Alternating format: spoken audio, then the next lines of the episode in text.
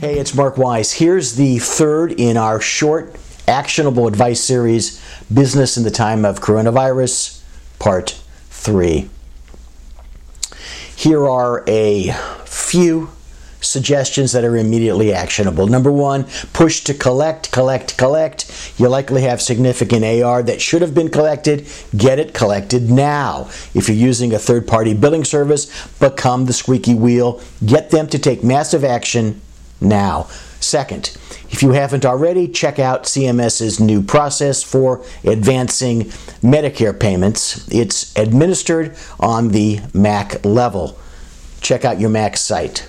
Third, apply for SBA loans, PPP program, EIDL, traditional ones, as well as for commercial loans if you need them. Do that now. Four, I'm working with clients to negotiate temporary financial support. There are various forms of support from hospitals. It raises the issues of rocking the boat with hospitals, so it's got to be considered carefully, very carefully, but it is something to consider. Five, there is some possibility, however slight, that if you have one, the group's general liability policy and or your group's management liability policy could provide coverage under business interruption or other provisions. Although it's a long shot, it pays to get creative and see if claims might be asserted.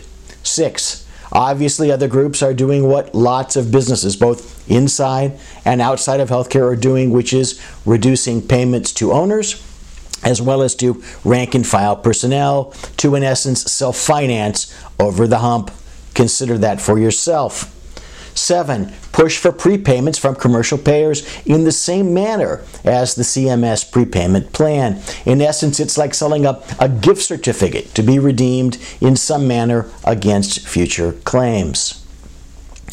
Those are all short term ideas, but as mentioned in part two of the series, use today's experience to begin solving the long term governance and structural problems that have come to haunt many medical groups.